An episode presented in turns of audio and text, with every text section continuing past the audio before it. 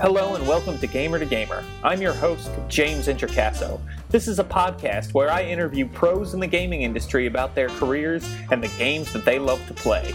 Today's guest is Keith Baker. Keith is the creator of the Eberron campaign setting, the Gloom card game, a novelist, and a game designer.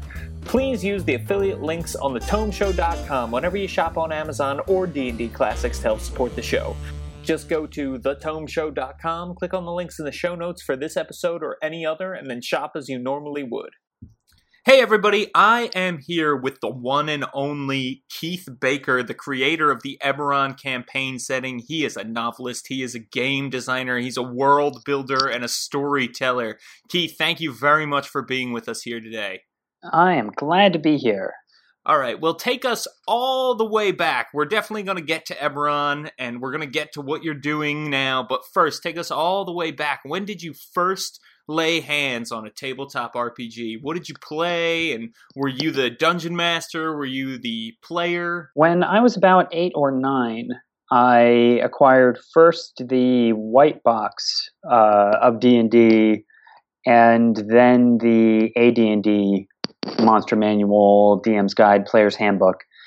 Uh, I certainly read them all a while before I actually played any of them.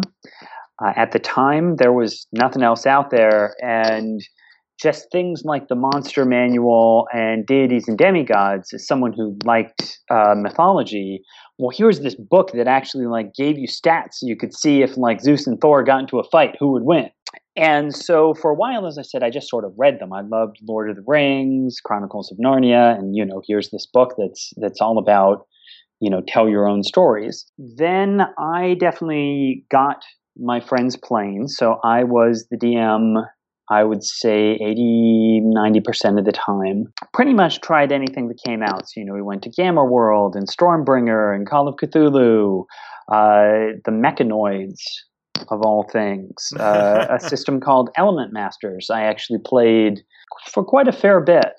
Um, and I have no idea if anyone out there has ever heard of Element Masters. No. Um, as things went on, I settled actually primarily in late high school on uh, the hero system, uh, both champions and fantasy hero, and I just liked the flexibility uh, that provided but basically, yeah, from that point on, I just uh, kept running stuff, and every now and then I would end up as a player, but most of the time I was the game master. So, why don't you tell me a little bit about how your career began within the gaming industry? Well, I have I'm one of those rare people who knew exactly what I wanted to do and ended up doing it. uh, again, I started role playing back in junior high or late elementary school and by the time I was towards the end of high school, you know, my thing is someone's writing these books. You know, this is a job someone has. Uh, I want to have that job. And of course, I didn't know how to do it. Back then, there certainly wasn't any like, ooh, game design, you know, programs in schools or anything like that. Uh, so I ended up getting a degree in English and creative writing, uh, as well as doing a certain amount of history and gone out of college and again still didn't know well you know how do i get that job? And i ended up through a sort of fluke getting a job in the computer game industry.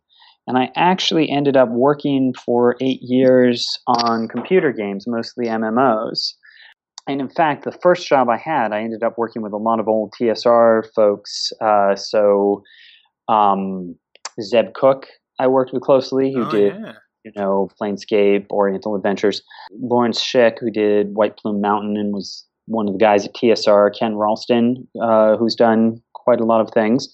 Anyhow, so I got to know uh, sort of people in the industry. While I was uh, working, I was also sort of getting more contacts, and I ended up, I think, probably three or four years after getting out of college, I um, did some freelance work for Atlas Games for the role playing game Over the Edge. And they expanded into D20 with the OGL. And so I did a bunch of just little freelance pieces for them. Uh, I did some work for Goodman Games, some work for Green Ronin.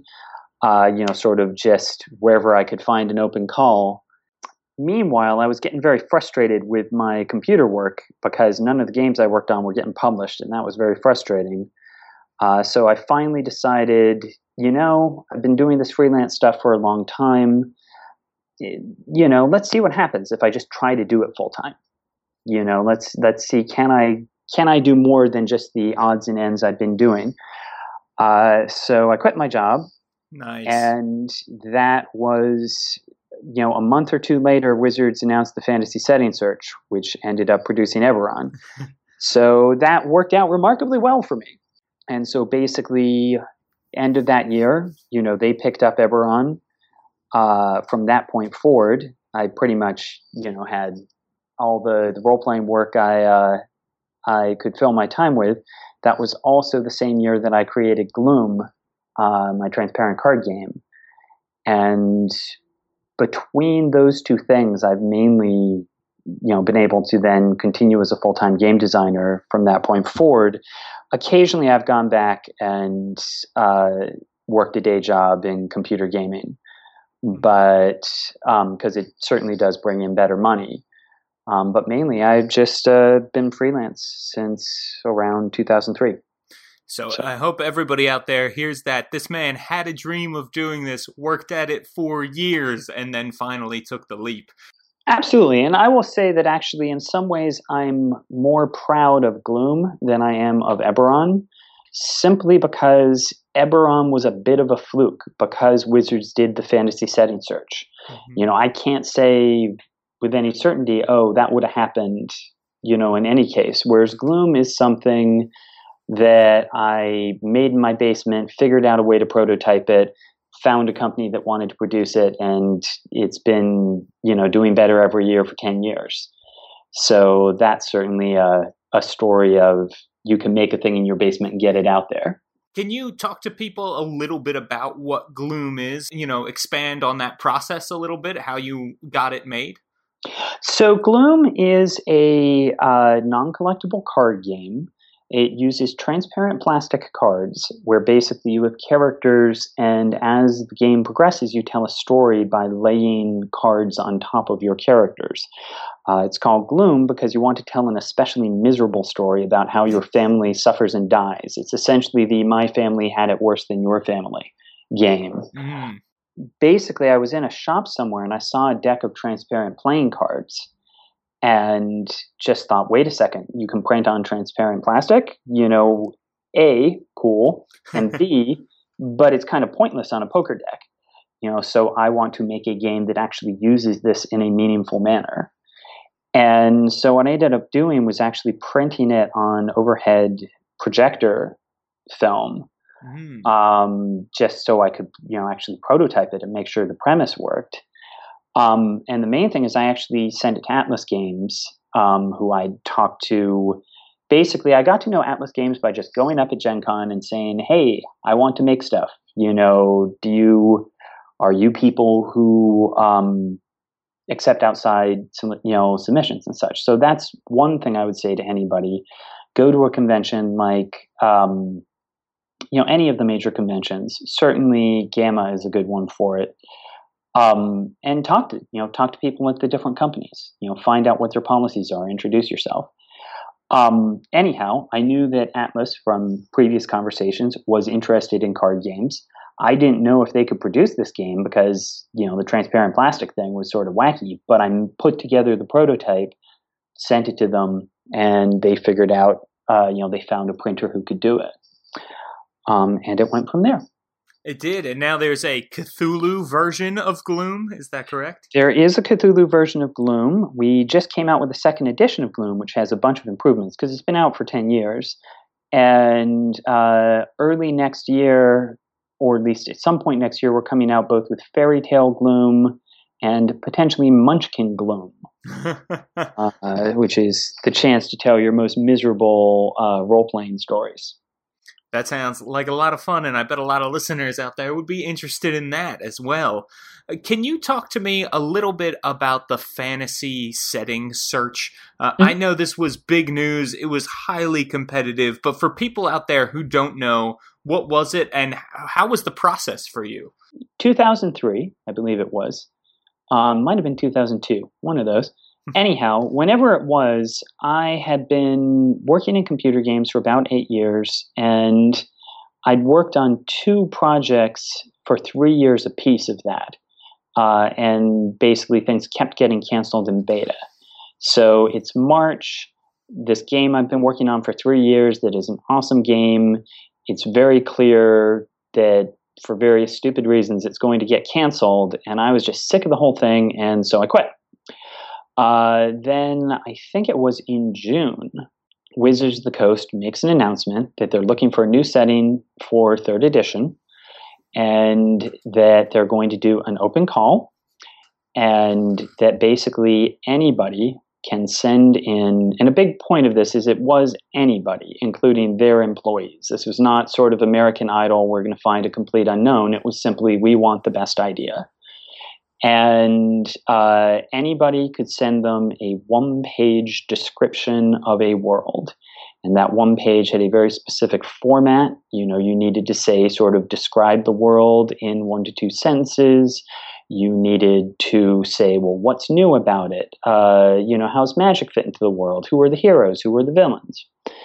Um, and you definitely had to limit it to one page I think they were expecting just to get, you know, 400 submissions or something like that. you know, again, open calls happen in the gaming industry, and instead they got 12,000.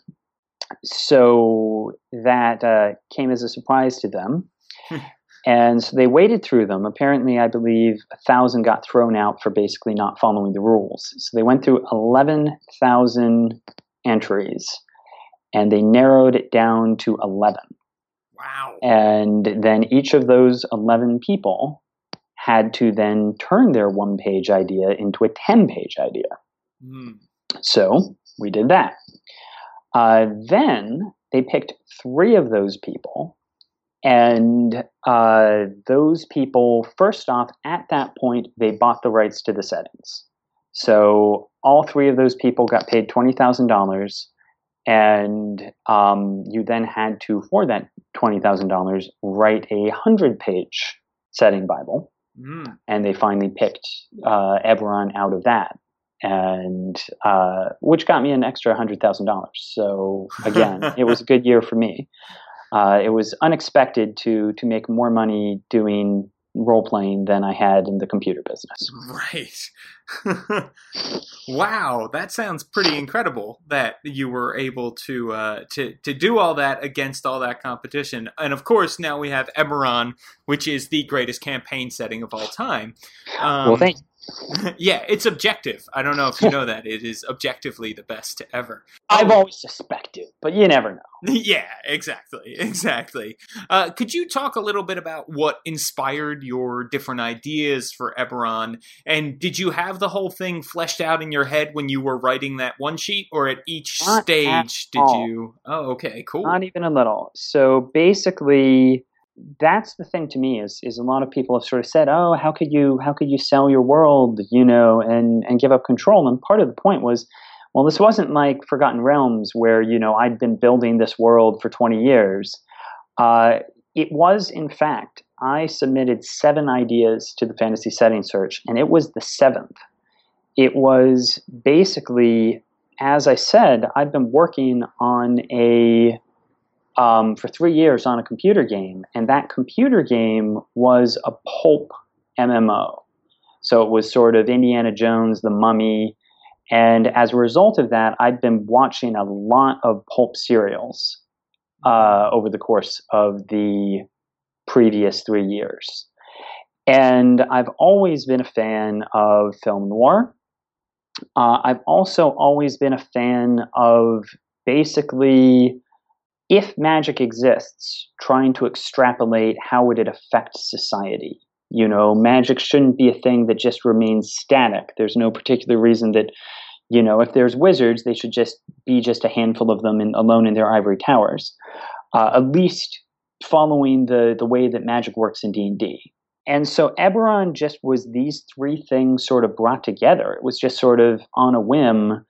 Okay, what if we made a sort of pulpy you know, um, pulp and film noir sort of took those inspirations, worked them into D&D and then added an element of essentially if we had magic as it works in basic D&D rules in the Renaissance instead of science, what would the world look like 3 or 400 years later?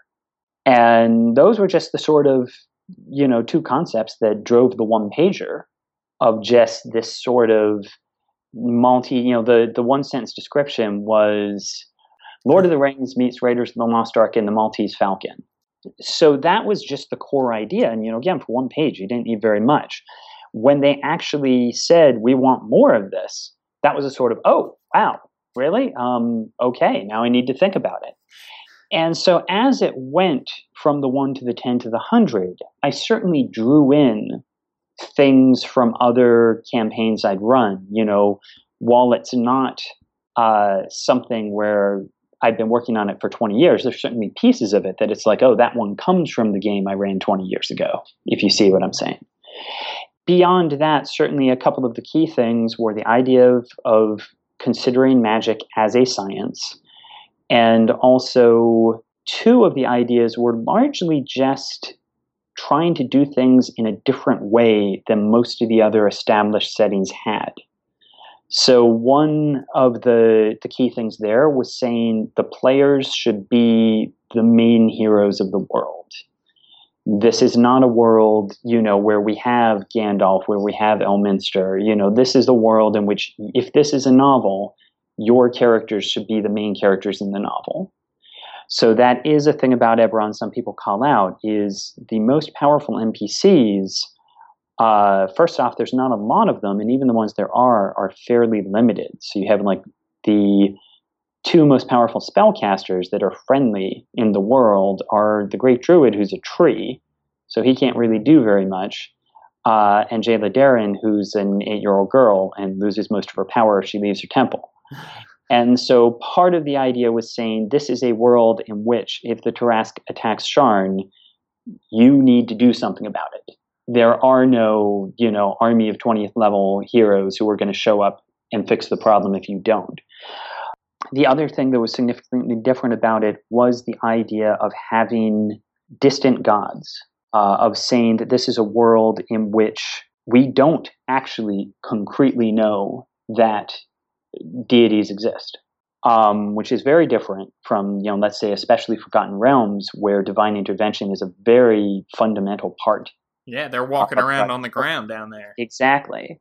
And with Eberron, it's not that I necessarily dislike what you can do with that kind of thing, but with Eberron, I wanted to do something different where you could have religious schisms, where you could have heresies, where you could have something like the lycanthropic purge, which people can look back on and say, oh, what were we thinking? You know, whereas a lot of those things, which are very real for us, don't make any sense in a world where you ought to just be able to ask the God which of us is right about this. Mm-hmm. And so to me, that's sort of part of the thing that helps make Eberron essentially be able to tell stories that resonate more with our world it's very close to the real world. You also feel, you know, those the influence of the last war, and I think we still reel from war today in our own world that was fought, you know, many many years ago, centuries ago, even in some cases. Absolutely, and the point of the last war, the last war calls somewhat on both World War One and World War Two. Where it had the same sort of impact in a way that World War One did on society, you know, this sort of shock and malaise, uh, the Mourning obviously is somewhat equivalent to the end of World War II with this thing that completely changes the balance of power mm-hmm. and sort of throws the world into, you know, essentially poses an existential threat, but we're not even sure, you know, is this something we can control? Do we dare go to war when we know that this power is out there? Um, I will also just throw in one other thing, of course, with the dragon marked houses, is also introducing the theme of corporate power uh, and the sort of cyberpunkish flavor of the question of are these guilds essentially becoming more powerful than nations. Mm-hmm. And so that's another sort of theme that resonates with people in our world. I have to say, one of my favorite things about Eberron is that as you go through the campaign guide, there are all these little mysteries that mm-hmm. you leave unsolved mm-hmm. so that any Eberron game could be completely what caused the Mourning in my game could be completely different than mm-hmm. what caused the Mourning in a game one table over. When you were writing the campaign guide, was that your idea to drop in all these little mysteries? Well, it was actually something that I sort of picked up from working on Over the Edge, which uh, was designed by Jonathan Tweet. Uh, and Over the Edge is a conspiracy driven game, it's sort of X Files, Twilight Zone, Illuminati. And it's something he does there of rather than just giving all the answers, giving some options. And for me, it's about with Eberron what I want a campaign setting to be is something that inspires you in creating your own stories, not something that limits you or prevents you from making a story you want. Uh, so the point with the Mourning, as you said specifically, is what caused the Mourning, this terrible, terrible disaster that has completely changed the balance of power of the world. I could give you half a dozen answers right now, but the point is, we don't give you a single answer because we want you to be able to say, A, we're never going to know. It's not actually relevant to the story I want to tell. Or to tie it into your specific villain, your specific thing, you know, to give you room to sort of make the world your own.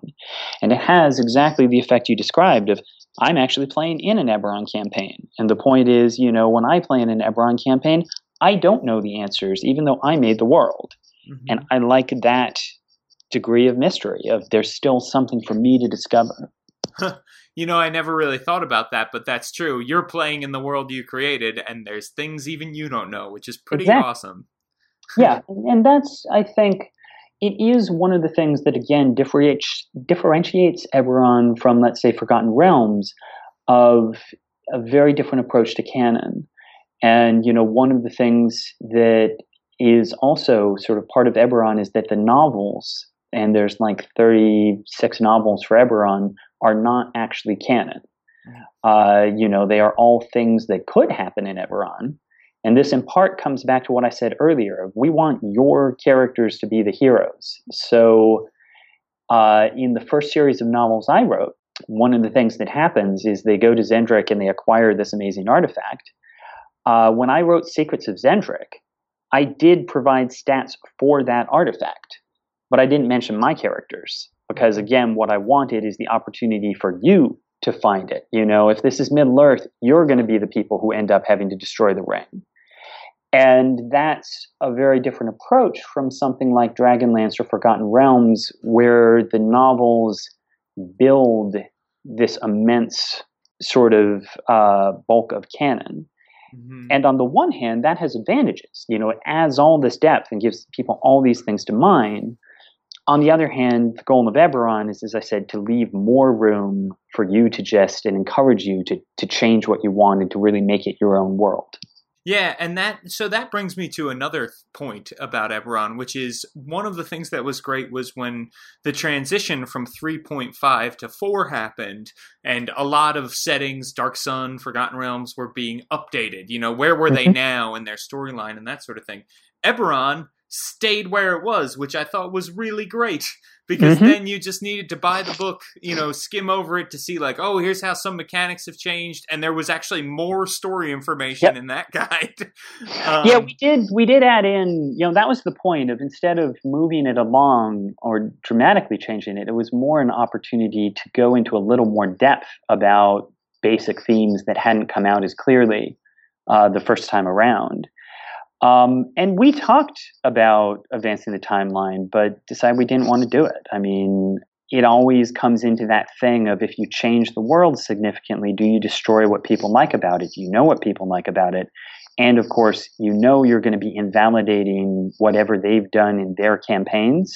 Mm-hmm. Whereas by sticking with the same timeline and just sort of adding more depth, it meant that you could continue a story you've been doing in 3.5, just, you know, extrapolate uh, from what you know what is in the 4e book. Yeah, absolutely. I would love to see, uh, you know, books that go back in the timeline and, and allow you to play in the different ages and, you know, during the Dhakaan Empire. That is something I just mentioned on Twitter. That is certainly a thing I would like to do. That is what I'm much more. My basic feeling is I think a new Eberron sourcebook needs to focus initially on the last war, you know, the, the 998 the the post war thing, you know, to make sure that people can run games in that period. Um, but I would love. I've always wanted to do a source book or source books about other time periods. Dhakaan is, you know, the big ones to me would be Dhakaan, something more focused on running a game during the last war, uh, or even as a more sort of adventure path um, rather than a full campaign setting.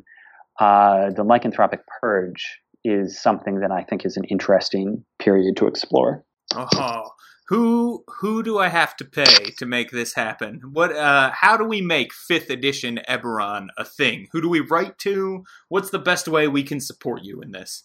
Basically, it's just a thing to to mention. You know, anytime you're on a Wizards of the Coast board or you're uh, in any kind of conversation with um, the people at Wizards, just indicating it's something you'd like to see. Um, it is something, I mean, I'm talking with Wizards about it. You know, they definitely want to do something. It's just a question of when and what form it takes. And so the main thing is just the more that they hear there are people out there who do want it, the more it's going to sort of push it up the uh, the slush pile, as it were. Um, so, like I said, you know, hey, find Mike Mearls on Twitter and say, Mike, more Eberron. You know. All um, right, everybody, flood his Twitter feed. Let's do it. but in a friendly way. you yes. know, as I said, the main point is that Wizards is not actively resistant to the idea. It's just a matter of when it gets to the you know works its way up the, the food chain. So let me ask you a few questions about the game that you are playing now. Mm-hmm. Uh, you said you're playing in an Eberron game. Are you running or playing any other games, uh, Dungeons and Dragons or otherwise? So, for the last year, I have been working on a new role playing game, uh, which is called Phoenix Dawn Command. Um, that is actually a card based role playing game. So, it uses cards instead of dice uh, and in fact, instead of character sheets, sort of everything you need to know about your character's capabilities uh, are handled with a deck of cards. It is non collectible, it's not something weird or sneaky like that. And it is also a very story driven uh, game. You know, it definitely works in a lot of narrative uh, focus on the part of the players. Oh, that sounds interesting. So, how does that work? You have one card that represents your character, and then there is other card gear, and uh... so it's actually uh, it, first off, it is very much a role playing game. So, if you compare it to something like the Pathfinder adventure card game, it's not like that at all. There is a game master. Uh, you know, who drives the story, and each player has their own actual deck of cards. You essentially have a set of cards that stay out in front of you, and those represent your sort of ongoing abilities. Um, and then you have a deck of cards that represents your, you could almost say your feats, your traits is actually what they're you know referred to. Things that sort of only come up occasionally, along with your basic capabilities, your you know your uh, stats and skill, as it were. And so instead of rolling a die when you want to try and do something, you describe what you want to, uh, to do, and then you're going to lay out a certain number of cards from your hand uh, to try to accomplish it. Now, what drives the game in the game, you are basically in a fantasy setting, a relatively low magic fantasy setting uh, in which a relatively peaceful uh, world has suddenly just been torn apart by a vast array of supernatural threats. And we don't really know where these are coming from. We don't know how they are they relate to one another. We just know, okay, we've just lost three cities to zombie, you know, uh, infestations. We've got a skeletal army marching up the coast. We've got werewolves in the woods. We've got mass hauntings and hysteria. You know, sort of every bad thing you can think of, there's a chance it's going on somewhere, and we don't know why. Uh, and most of these threats, normal people simply can't handle. You are what are called phoenixes. And phoenixes are people who have died and returned to life imbued with supernatural power. And what makes a phoenix is the fact that when you die, you will come back stronger than before, but you can only come back seven times. Uh, so death is actually the character advancement mechanism within the game. Huh. And so it is basically something where, in drawing a little, it's sort of a blend of fantasy and certain elements of survival horror. Uh, where part of the point is you are often being sent into situations where you don't have a lot of information about the nature of the threat, uh, and where you may simply flat out not be up to the task.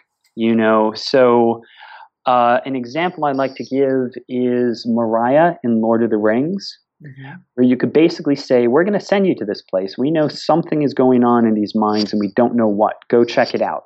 You go check it out. You run into a bunch of orcs. Okay, we can handle orcs. You go deeper and you run into ooh, a troll, and the troll's pretty badass, and hopefully you can beat it, but you might even lose someone if uh, if luck goes against you. Then you run into a balrog, and the point there is you can't beat it. This is not a fight you can actually stand up and win. It is now a question of can you actually manage to get at least someone out alive uh, and get this information back to um, you know to the Grand Area, Basically, uh, that's still a victory because you found out what's going on there. Mm-hmm. Uh, but that again, victory is not always you kill everything, you get all the treasure. You know, it is basically accomplishing your objectives, whether or not you live or die in the process. And this ties to, again, like another thing might be uh, you're dropped into a village where there's a zombie outbreak. And can you stop it from spreading?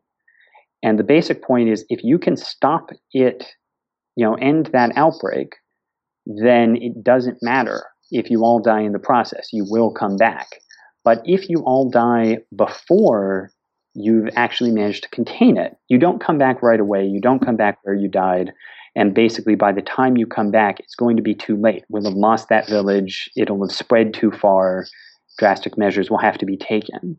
So, the two things that are particularly interesting from a storytelling perspective is that failure is a possibility. You know, the story doesn't have to essentially be balanced so that you're most likely going to win. Uh, and there's certainly degrees of success, you know, absolute success, terrible failure, or, well, we managed to do this, but we suffered these losses. And on top of that, sacrifice is something that can be part of a story. Going back to the Balrog, someone can make the decision I will hold this bridge, the rest of you get out. I'm going to die, but you know, I'll cover your escape or I'll accomplish this particular thing. It's, you know, just a sort of thing that you can't really do mm-hmm. in a traditional game. So that winds all the way back around to using cards you are basically using cards and you also have a pool of magical energy, which, among other things, can enhance uh, your actions, essentially adding to your die rolls. And so rather than rolling a die, which is essentially a random, I don't know what's going to happen, uh, in Phoenix, I do know what's going to happen. You know, I can look at the thing and most of the time look at my hand and say, well, I'm going to need a 30 to pull this off, and I'm playing that 30, even mm-hmm. if it mm-hmm. costs me this, or if I need your help, or things like that. It's just that question of, you know, am I willing to spend what it takes? You know, is that a sacrifice I can make to accomplish this goal? Wow, that sounds really, really cool. Uh, I would love to play that. So, when are people going to have a chance to check that out and be able to play it? So, first off, uh, I'm posting on my website, which is keith-baker.com. Cool. It'll be uh, in our show notes for this episode as well. And there, either there or at uh, um, my company Twogether Studios, we're going to, you know, we have a sign up right now that you can get on the Tell Me News About Phoenix, just so you can uh, find out more. We are going to be kickstarting it in on February 10th and um, out then later in that year. It is a game that, again, we've been playtesting and developing for over a year now. And so the, the Kickstarter isn't really about funding development. It's we're in the final stages, uh, and we just need to to take it through to production. Um, so, like I said, I'm I'm quite confident it will be out, uh, you know, in uh, later in 2015. So you're you're playing that, and it sounds like you're probably bumping all around. Are you often a game master and a player?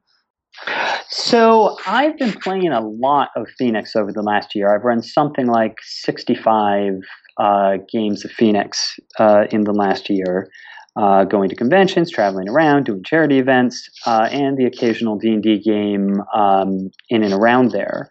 I also have, of course, been playing some Phoenix. Uh, my co-designer Dan Garrison uh, is has been running games for me, uh, and as I said, I've been playing Fifth Edition uh, Eberron with a group of friends. That's excellent. And what is your character in that Eberron game? Uh, it went through a couple different possible, you know, uh, versions. Initially, I was playing a changeling rogue, and that was fine. But I decided I wanted a different direction, uh, and so now I am playing a half orc paladin uh, who comes from the demon wastes. And that's actually been a great opportunity for me to dig a little deeper into the culture of the demon wastes and to sort of present a very different perspective on the Silver Flame. I guess uh, it must be very helpful for the DM to be able to turn to you whenever there's a question about the world history or anything. Well, I will say that in back in the day, the RPGA was running an Eberron uh, campaign called the Mark of Heroes, and I played in a friend's Mark of Heroes campaign, and basically the DM would use me Another player was a bard, and he would basically use me as the the bardic knowledge. so if the bard ever wanted to know something, you know, he'd roll his dice, and the game master would say, "So you know, hey, what's the Dhakaani Empire? I got a 20. and the game master would say, "Keep." and you know, so it's a little like being the Hitchhiker's Guide to the Galaxy. You know, I would jump in and and provide. oh, that sounds super fun.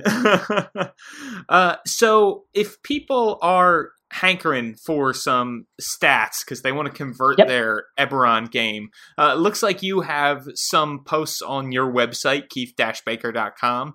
Uh, do you think you're going to be posting more conversion stuff up there? It's uh, hard to say. I've, I've posted some sort of basic ideas on the Warforged and Artificers, and part of it it's just this sort of wacky legal gray area since uh, you know I'm not allowed to actually make new Eberron material. Mm-hmm. So for the past couple years, what I've been doing is putting up question and answers on the website because I can answer questions. Right. Um, it's a little, as I said, more of a gray area of could I just post stats for an artificer? Right. You right. know, and it's certainly something I'd like to do as I have time. I'm hoping that there will get, you know, a clearance will happen so it can actually be done officially. Um, but at the very least, I do continue to do question and answers, and uh, people can certainly contact me through the website, and people do with their specific questions or things they're trying to work on. Gotcha. And so, if people want to contact you, they can t- contact you through the website. How else can they hit you up? Uh, so I'm uh, Hellcow Keith at Twitter. Um, so that's an easy way to get me, and pretty much that and the website are the two the two things to do. I mean, I'm on Google Plus and Facebook, but I don't use either of those as much. Excellent. And then I just have a few rapid fire Eberron questions for you, you to bring us out. So, what is your favorite Eberron PC race? Uh, the thing is, I like all of them. And part of what I like about Eberron is putting a new spin on old things. Uh, so, I mean, obviously, I like the Warforged. I was a big fan of Blade Runner, um, and some of that sort of trickles through to the Warforged as a created race also built for a war which is no longer being fought. What does that leave you as? You know, what are you?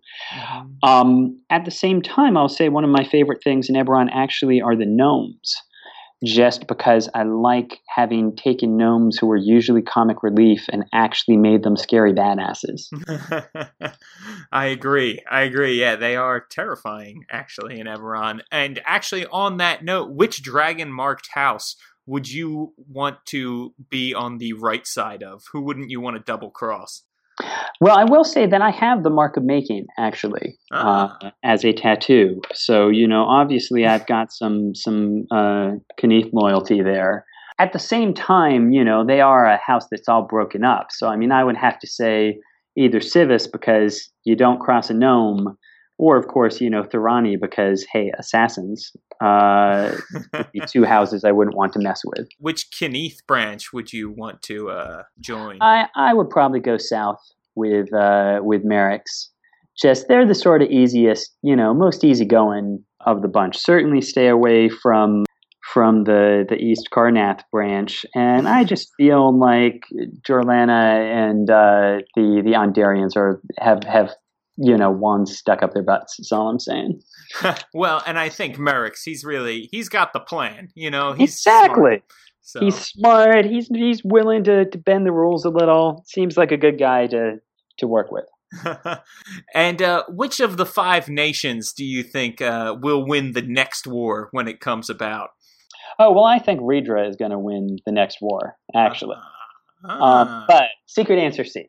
Um, Interesting. So, uh, although the big thing I, of course, point out there is that if the inspired are driving the last war, which they very well could be, uh, they wouldn't do it by staging a Riedran invasion of Khorvaire.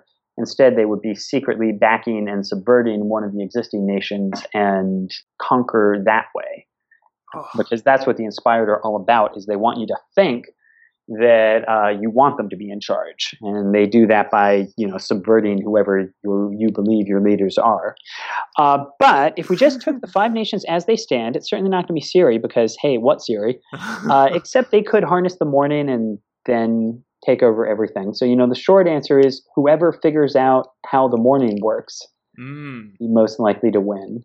Otherwise, it also just comes to a you know, I don't really have a favorite among the five nations either, just because I think they're all interesting in their own way. You know, each one, if we were running some big campaign and you said, okay, Keith, you're, you know, it's, it's the last war and you're in charge of Aundair, there's lots of cool things I could do with that. But on the other hand, if I was in charge of Breland, ooh, I'm going to be using the Citadel, I'm going to do all kinds of things. Karrnath, I got my undead. You know, I mean, again, I really feel each one is very interesting in its own right. Oh, I'm picturing a Risk style board game, but with an uh, Eberron map on it, you know, and and everybody has their own allies, and oh, that could be a lot I of fun. I would play that. Uh, I also am waiting for a, a Lords of Sharn version of Lords of Waterdeep. Ooh. I don't think that's ever going to happen before I get people's hopes up. But I, I've, I've often thought about making it myself just because I love Lords of Waterdeep as a game, but not being a huge FR guy, I don't really have any attachment to any of the characters or locations. And I'm like, oh, but if this was set in Sharn, that would be awesome. Yeah. So. I agree. I would play that as well. So, well, Keith, thank you very much for coming on Gamer to Gamer today. I really appreciate it. Uh, my pleasure. Glad to chat. Guys, if you have a question or comment about the show, you can reach out to me on Twitter at James Introcaso. That's at J A M E S I N T R O C A S O. Or you can go to the Tome Show's website, thetomeshow.com. And a quick shameless plug for me check out my blog, which is all about Exploration Age. It's the fifth edition world that I'm building. It's at worldbuilderblog.me. Okay, everyone, thanks for listening, and thanks to Keith Baker for being on the show. Also, many thanks to Jeff Greiner and everyone at The Tome Show. Don't forget to go to thetomeshow.com and use the affiliate links whenever you shop on Amazon or D&D Classics to help support the show. Holidays are coming up, guys. Before you go to Amazon, go to thetomeshow.com, click on those links, shop as you normally would. And hey, if you like the show, please rate The Tome Show on iTunes and like us on Facebook. Remember, never give up. Life is a game. Eventually, you gotta roll a 20.